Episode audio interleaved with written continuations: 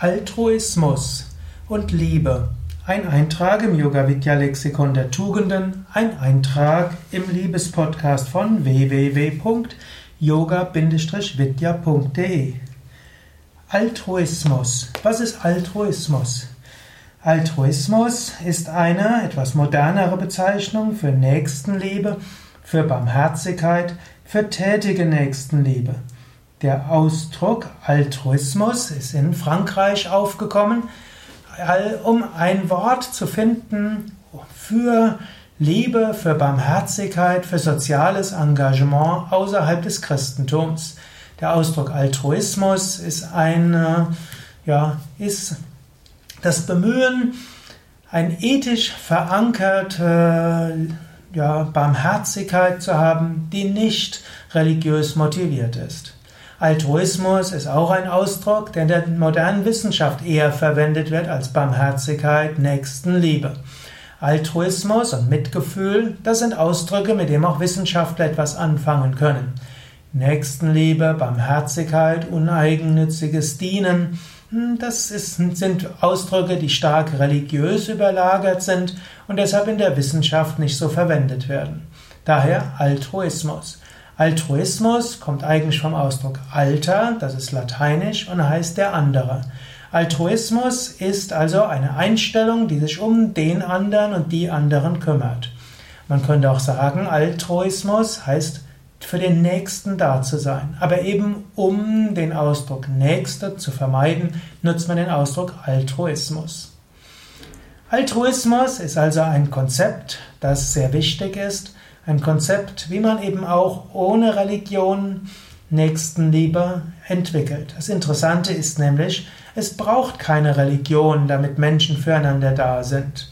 Ich bin zwar ein spiritueller Mensch und ich schätze die Religion sehr, aber ich wehre mich dagegen, dass behauptet wird, dass, dass da, damit der Mensch gut ist zu anderen, braucht er die Religion. Das stimmt einfach nicht. Der Mensch ist von Natur aus freundlich zu anderen. Der Mensch bekommt große Befriedigung daraus, dass er für einen anderen da ist. Liebe, Barmherzigkeit, Mitgefühl, Altruismus, Einfühlungsvermögen, das sind besondere Fähigkeiten des Menschen. Moderne Evolutionsbiologen sagen geradezu, dass diese Fähigkeit füreinander da zu sein die Grundlage überhaupt ist, warum der Mensch sich so hat ausbreiten können in der Natur. Der Mensch ist nicht besonders äh, schnell, er hat keine Krallen, er ist nicht besonders geschickt im Jagen, er ist, hat einen, ist nicht besonders genügsam, er braucht relativ viel Kalorien, er hat kein besonderes Gebiss.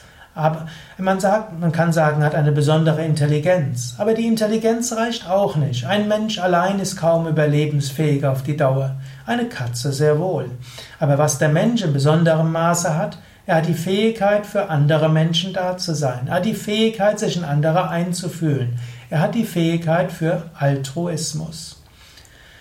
Und dieser Altruismus ist auch etwas, was hinter dem Glück des Menschen ist. Menschen fühlen sich dann glücklich, wenn sie das Gefühl haben, sie haben etwas Gutes bewirkt, sie haben ein sinnvolles Leben, sie fühlen sich mit anderen verbunden. So ist Altruismus nicht nur ein Konzept, das Religionen brauchen, sondern Altruismus ist im Menschen schon drin. So wie es Patanjali sagt. Patanjali, der große Yogameister, der sagt, wenn Menschen andere verletzen, dann führt das zu Leiden, für, zu Unwissenheit und es führt dazu, dass der Mensch sich nicht gut fühlt. Also, hm, eigentlich sagt Patanjali nur Verstöße gegen Himsa und so weiter, also gegen Ahimsa, also Verstöße. Also er sagt nochmal von vorne. Also er sagt Himsa, Verletzen und Gewalttätigkeit gegenüber anderen und andere ethische Verstöße führen zu endlosem Leid und Unwissenheit. Daher sollte der Mensch ethisch sein. Also eine nicht eine religiös motivierte Ethik, nicht eine Ethik mit erhobenem Zeigefinger und mit Bedrohung, sondern eine Ethik, die sagt, um glücklich zu sein, muss es ein ethisches Leben sein. Das sagt auch schon Aristoteles in der Nikomachischen Ethik. In diesem Sinne, das Konzept des Altruismus ist ein gutes Konzept und ist ein Konzept, das zeigt, ja, Mensch ist von Natur aus gut. Mensch will von Natur aus Gutes für andere. Damit ein Mensch anderen Schlimmes antut, muss er selbst irgendwo Schlimmes erlebt haben und muss das Gefühl der Kränkung haben. In diesem Sinne, wenn eine Erziehung gewaltfrei ist, wenn wir es lernen, Menschen mit weniger Kränkungen aufwachsen zu lassen, werden Menschen vielleicht auch freundlicher, mitfühlender miteinander umgehen. So sollte es auch darum gehen, andere nicht zu kränken, mindestens soweit es möglich ist. Es sollte auch darum gehen, die eigenen Kränkungen zu überwinden, dann kommt die natürliche Neigung zur Liebe und Altruismus zum Vorschein. Ja, das war ein Eintrag zum Thema Altruismus. Mein Name ist Sukadev Bretz von www.yoga-vidya.de.